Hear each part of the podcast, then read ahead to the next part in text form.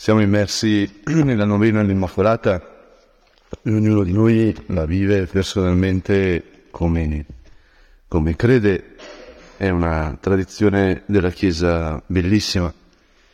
E personalmente a me serve in questi giorni cercare Maria in modo speciale nella nostra vita, nelle nostre norme di pietà e cercare attraverso la sua presenza non solo la presenza nostra di lei, ma la presenza sua in noi, nelle nostre vite, ecco cercare di vedere un po' il mondo attraverso i suoi occhi, perché solo lei vede il mondo per quello che è.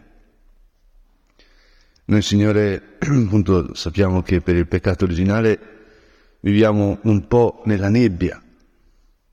Vediamo, ma non tutto, le cose che ci sembrano assoluto, assoluti, non lo sono. Il male stesso, la cui presenza ovviamente percepiamo, Chesterton diceva che ecco, il peccato originale era l'unico dogma per il quale non aveva bisogno della fede, perché è, un, è un'evidenza. Però ecco, mh, mm, il male lo possiamo ingrandire, possiamo pensare che è più forte di quello che è, perché appunto se guardiamo la realtà con occhi offuscati, mh, mm, non sappiamo vedere oltre siamo, camminiamo nella storia come miopi. Invece Maria vede il male, potremmo dire, più di noi, perché lo soffre più di noi per la sua purezza, però anche lo sa collocare al suo posto. E sinceramente nella, così all'inizio della preghiera, eh, nell'orazione, quando ci mettiamo in presenza di Dio, Ecco, noi invochiamo sempre l'Immacolata, ce l'ha insegnato nostro Padre. E quando lo facciamo, appunto, le chiediamo davvero di darci questo sguardo, questo sguardo sui misteri di suo figlio, questo sguardo sulla nostra identità. Ci rendiamo conto che ne abbiamo bisogno, abbiamo bisogno dell'Immacolata, perché se no, appunto, non, non ci vediamo nel doppio senso di non vederci e non vedere noi stessi. Se non ci vedo, non mi vedo. Poi, Signore, ecco che forse le letture di oggi, che sono quelle dell'Avvento, anche se è San Nicola, una, una grande festa, Nicola che porta i doni, ecco, le letture di oggi forse ci possono aiutare in modo speciale quando le contempliamo in chiave mariana le contempliamo dal cuore di Maria. La prima lettura è Isaia, capitolo venticinquesimo, e parla appunto del, del giorno in cui si compiranno le promesse, il giorno in cui si compiranno le promesse.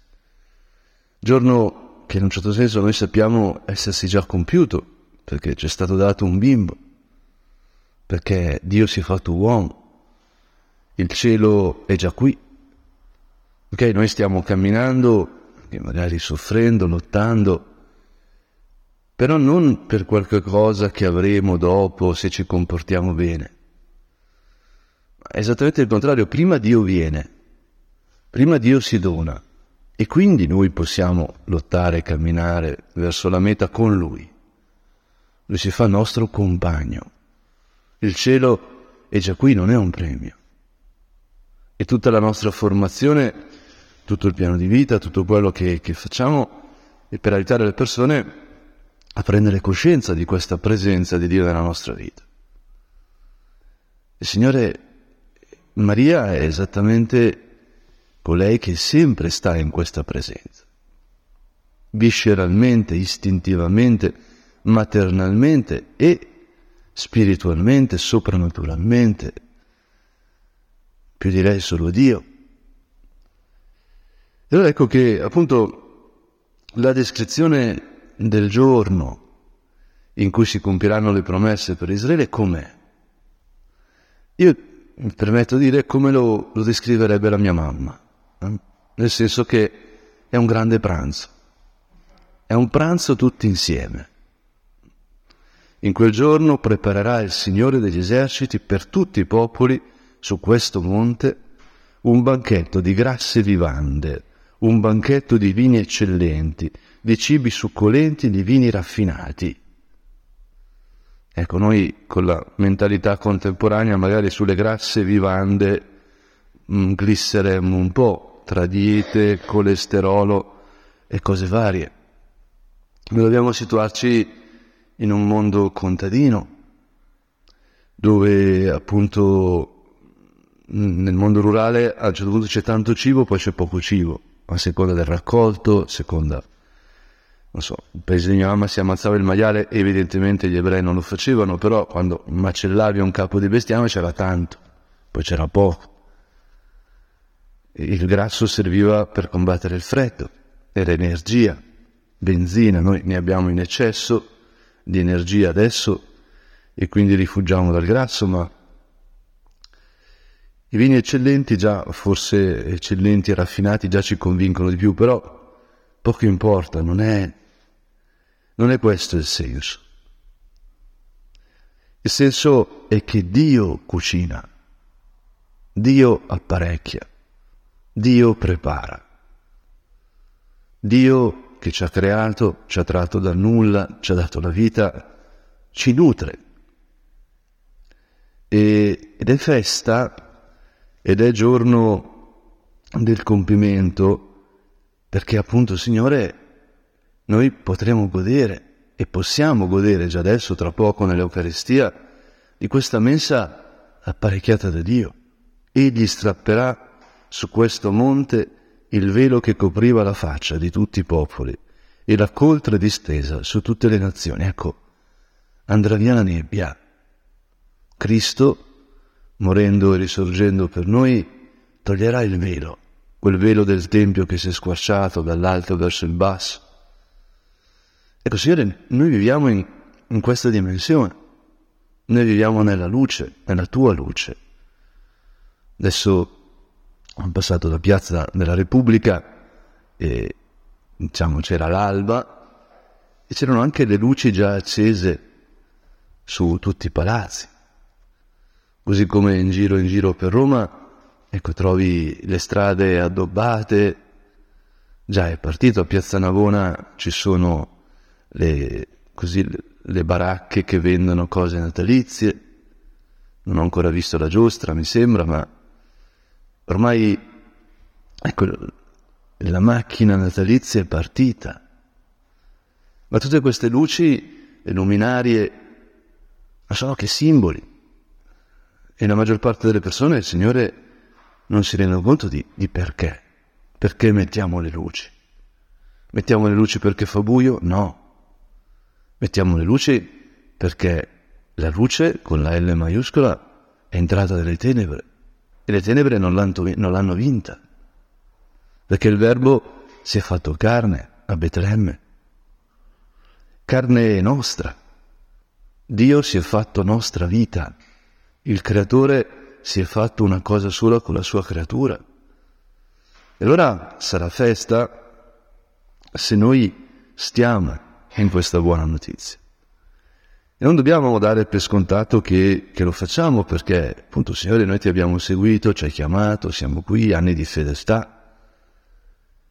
Ma il nostro sguardo deve essere fatto sempre nuovo, anche nel rapporto tra marito e moglie, è fondamentale che ci sia un rinnovamento costante dello sguardo, un sorprendersi sempre nuovamente, perché l'altro in qualche modo è una via all'infinito. Quindi per quanto ti sei abituato, per quanto sai com'è, eccetera, eccetera, ecco, attraverso lui e lei c'è una, una via di accesso a una sorgente. E bisogna lasciarsi stupire. Non pensare che l'ultima parola è della morte, del tempo che passa. Quando nei nostri cuori si affaccia l'idea che sappiamo cosa succederà, sappiamo com'è, quella persona è così, e in fondo stiamo affermando un primato di morte, un primato di staticità. Invece il Signore eliminerà la morte per sempre. Il Signore Dio asciugherà le lacrime su ogni volto, l'ignominia del suo popolo farà scomparire da tutta la terra perché il Signore ha parlato.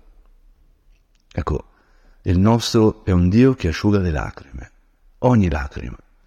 Nessuna lacrima cade in vano, nessuna lacrima va perduta, credo io questo, in questa novena dell'Immacolata. Ecco, Signore, concedici la grazia di aumentare la nostra fede nel fatto che tu asciughi le nostre lacrime, che tu ci nutri, ti prendi cura di noi come un padre ammonevole, tu che nutri gli uccelli del cielo, curi e rivesti i fiori del campo. E si dirà in quel giorno, ecco il nostro Dio, in lui abbiamo sperato perché ci salvasse. Ecco il nostro Dio. Questi è il Signore in cui abbiamo sperato. Rallegriamoci, esultiamo per la sua salvezza, perché la mano del Signore si poserà su questo monte. Ecco il nostro Dio, questo è il Signore. Maria sa indicarci questo, invece appunto noi a volte, Signore, rischiamo di soffermarci sugli idoli, che le cose vadano bene, che succeda o non succeda questo. Realtà finite che carichiamo di un'attesa infinita, sulle quali carichiamo il nostro desiderio di infinito. Invece Maria ci dice no, guarda Dio, cerca Dio. Ecco, e, e, quel salmo bellissimo che reciteremo il salmo 22, che confesso è il mio salmo preferito. Il Signore è il mio pastore, non manco di nulla su pascoli erbosi mi fa riposare, ad acque tranquille mi conduce e rinfranca l'anima mia. Ecco, come sarebbe bello pregare con Maria questo salmo ogni giorno, che, che calasse nella nostra anima. Non abbiamo bisogno che di questo.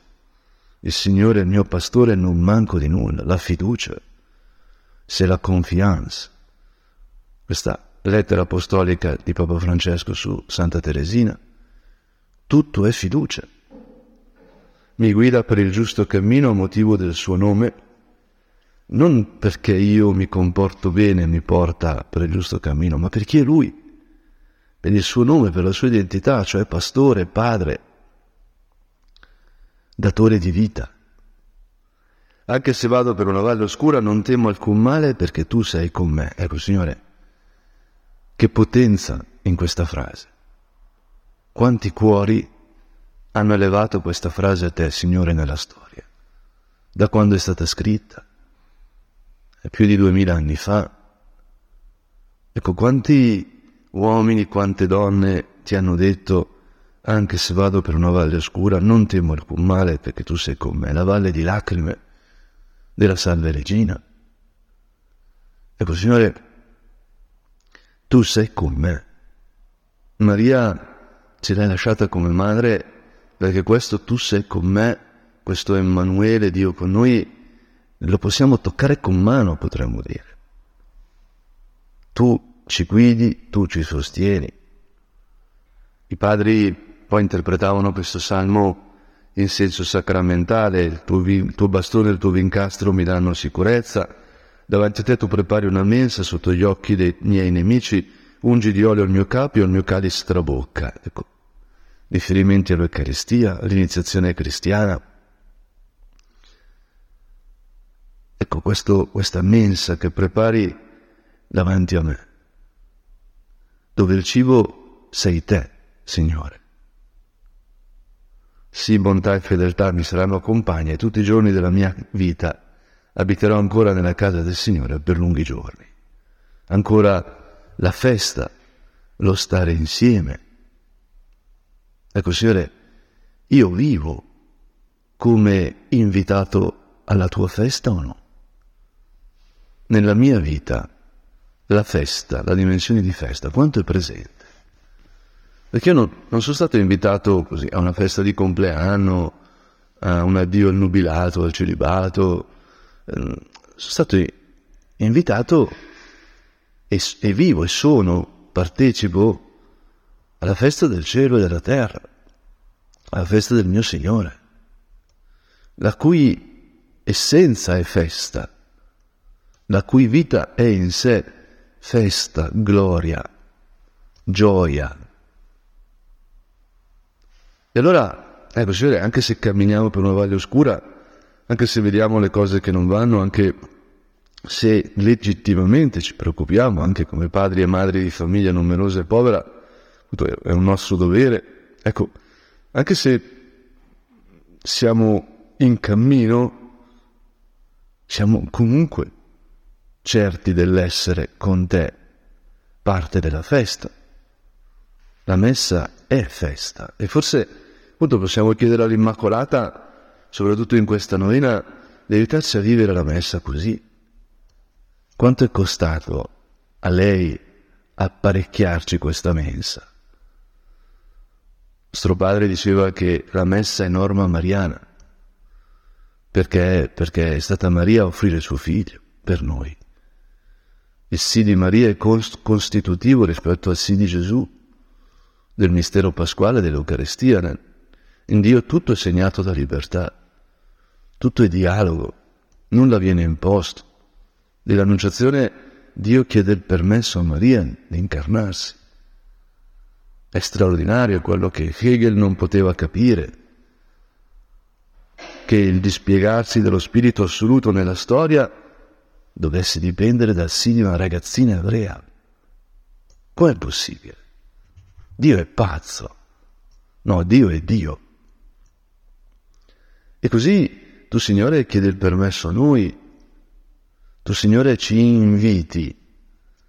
E il senso della nostra vita è invitare ad una festa. Cioè, vabbè, ma le cose vanno male, ma ci sono problemi. La festa è la festa della presenza di Dio, cioè della vita infinita, eterna, nella storia, quella, quella vita che tutti desiderano, che tutti cercano magari attraverso meccanismi idolatrici, attraverso la rincorsa a cose che sono mera apparenza, ma tutti cercano l'amore, un amore con la maiuscola, l'amore degli amori, proprio perché gli amori con la minuscola finiscono, si esauriscono. Allora, Signore, noi siamo poca cosa. Noi stessi magari abbiamo una fede traballante a volte. Noi che ti seguiamo da, da tanti anni, Signore, più abitiamo nella tua luce, più vediamo le ombre, i limiti in noi e attorno a noi. Ma Signore, tu sei con noi. Più andiamo avanti, più sappiamo che tu sei la unica certezza, che tua madre è la nostra certezza. E Signore, arrivati al Vangelo, che è il capitolo quindicesimo di Matteo, vediamo, assistiamo a una scena commovente. Possiamo immaginarla come ci ha insegnato a fare nostro padre. In quel tempo Gesù giunse presso il mare di Galilea e salito sul monte lì si fermò. Questo. È successo tante volte, Gesù arriva sul lago e poi sale un po' in alto per avere, potremmo dire, un anfiteatro, per avere visione. E attorno a lui si radunò molta folla, recando con sé zoppi, storpi, ciechi, sordi e molti altri malati. Li disposero ai suoi piedi ed egli li guarì, tanto che la folla era piena di stupore nel vedere i muti che parlavano, gli storpi guariti, gli zoppi che, cammina, zoppi che camminavano e i ciechi che vedevano, e lodava il Dio di Israele. Ecco, Signore, dove ci sei tu, ci sono gli zoppi, gli storpi, i ciechi, i sordi, eccetera. Per arrivare a te bisogna avere questi come compagni. Anzi, più ci avviciniamo a te, più ci scopriamo zoppi, storpi, ciechi e sordi. Potremmo dire che proprio la tua luce ci fa vedere come i nostri cuori sono claudicanti, i nostri occhi, gli occhi della nostra anima eh, non vedono del tutto. Quante volte tu ci parli, Signore, e noi non sentiamo. Quante volte vorremmo muoverci e, e avvertiamo una resistenza a seguire quello che tu dici, appunto come se fossimo eh, arti malfunzionanti. Eppure ecco il Signore che la folla ti porta tutti questi, ti porta noi, La folla attrae, è mezzo perché tutti coloro che ne hanno bisogno arrivino a te e tu guarisci, tu trasformi, curi la lebbra, ridai la vita. Ed ecco che Gesù chiama sei suoi discepoli, quindi si passa da fuori a dentro, si passa dal leggere la presenza di Gesù, potremmo dire dalla prospettiva di chi sta venendo a Gesù da fuori, a leggerla invece dalla prospettiva di chi lo sta seguendo, da dentro il suo cuore potremmo dire. Infatti Gesù condivide i suoi sentimenti, sento compassione per la folla, sento compassione sentimento fondamentale di Gesù, sento, sentimento, è compassione, compatire, cioè soffrire insieme all'altro. E perché Gesù compatisce questa folla? Ormai da tre giorni stanno con me e non hanno da mangiare.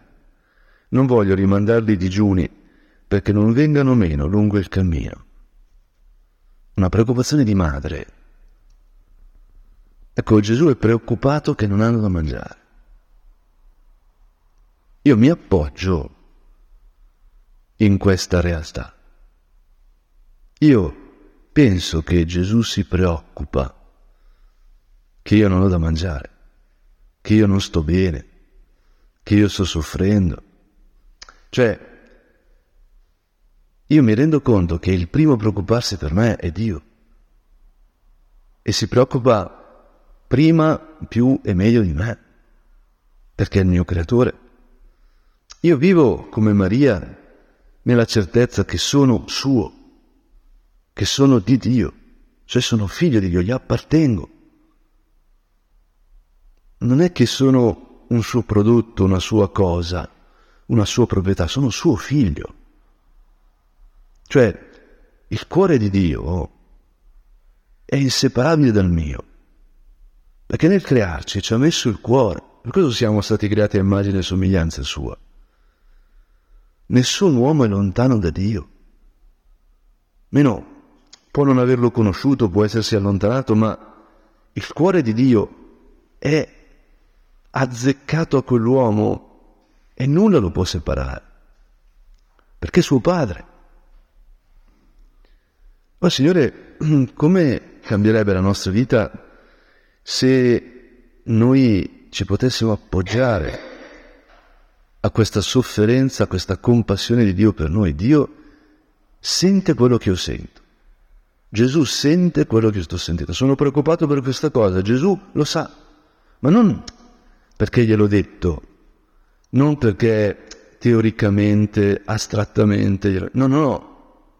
Gesù, il cuore di Cristo, ha in sé quel dolore mio, quella preoccupazione mia, quella paura mia, radicalmente il cielo è impegnato nello stare nel mio cuore. Non voglio rimandarli digiuni perché non vengano meno lungo il cammino, sono deboli. E allora giustamente i discepoli dicono come possiamo trovare in un deserto tanti pani da sfamare una folla così grande, che è il problema anche degli eventi. Eh, devi portarti eh, i camioncini che vendono i panini perché che vendono l'acqua. Quando uno va alla giornata mondiale della gioventù bisogna andare in un posto grande, grande, grande, con tanto, tanto, tanto spazio. E lì abitualmente no, non ci sono negozi, proprio perché c'è tanto, tanto, tanto spazio. E allora bisogna portarci i camioncini che vendono le cose, no? E giustamente gli apostoli dicono, ma qui non abbiamo i camioncini, dove, dove andiamo a comprare? Sei venuto qui apposta per avere un luogo ampio per incontrarli e quindi non c'è da mangiare, non può avere la botte piena e la moglie ubriaca, caro Gesù. E allora tu, Signore, domandi quanti pani avete? Ed è bellissimo questo rimandare ai discepoli, no? non dice ma non sapete chi sono io, non avete fiducia in me, uomini di poca fede, altre volte gliel'ha detto. Chiede cosa c'è, cos'hai nella tua vita, cosa puoi darmi? Sette pani e pochi pesciolini.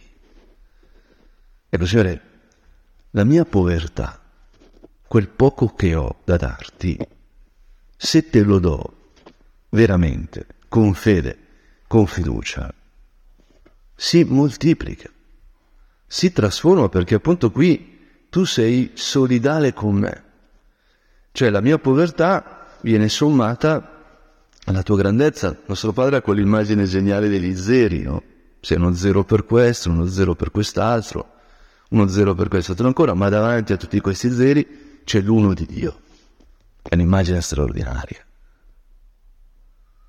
Ecco, Signore, io in questo momento, attraverso l'intercessione di Maria Immacolata, proprio ti presento la mia povertà, le mie preoccupazioni, le mie poche virtù, quelle cose che tu hai messo nel mio petto che sono belle, magari non le ho custodite, magari non le ho moltiplicate, ma io ti do tutto. E dopo aver ordinato alla folla di sedersi per terra, prese i sette pani e i pesci, rese grazie, tutto parte dall'Eucaristia, dal ringraziare il Padre che è for- sorgente, fonte di vita, di ogni vita, fonte senza limiti, appunto eh, non temerò alcun male, tu sei il mio pastore, li spezzò e li dava ai discepoli, e i discepoli alla folla. Lo Signore, noi Qual è la nostra missione? Qual è il senso della nostra vita? Non è rispondere ai bisogni delle persone, non riusciamo neanche a farci carico dei nostri stessi bisogni, ma è presentare la nostra povertà a Dio, la povertà delle persone attorno a noi a Dio e riportare la risposta di Dio agli uomini. Noi, Signore, non siamo una risposta come l'Immacolata non è la risposta, ma lei è tutta rivolta a Dio, è tutta di Dio e sta costantemente in questa presenza, in questa compassione di Dio, in questo, dire, abbraccio onnipotente. Tutti mangiarono a sazietà, portarono via i pezzi avanzati, sette sporte piene. È il compimento della visione di Isaia questo monte dove c'è Gesù, ecco che Dio preparerà un banchetto, un banchetto sovrabbondante di pienezza, sette sporte piene, il sette che dice totalità, tutti mangiarono a sazietà, nessuno escluso. Ora, Signore, noi che camminiamo questa valle oscura, ecco, ci affidiamo totalmente a Te in questa messa tu diventi il nostro cibo, perché noi possiamo diventare il cibo degli altri, ma non nel senso di essere consumati, ma nel senso di essere moltiplicati. Le nostre paure, le nostre preoccupazioni, le nostre ansie, così come anche le nostre piccole gioie, le nostre competenze, le nostre virtù, ecco, diventano tutti, diventano totalmente mezzi per che tu regni, dove il tuo regnare vuol dire il prenderti cura. E Signore, aiutaci veramente a, a lasciare che la tua compassione per noi, sento compassione per la folla, trasformi la nostra giornata, trasformi la nostra preghiera, trasformi la nostra novena, trasformi la nostra vita. Lo chiediamo a colei che senza il peccato originale, tutta pura, ha sempre lasciato il cuore aperto, totalmente spalancato a quella tua presenza, tanto che nel suo grembo ti sei fatta carne, ti sei fatto carne per noi, luce per le nostre tenebre.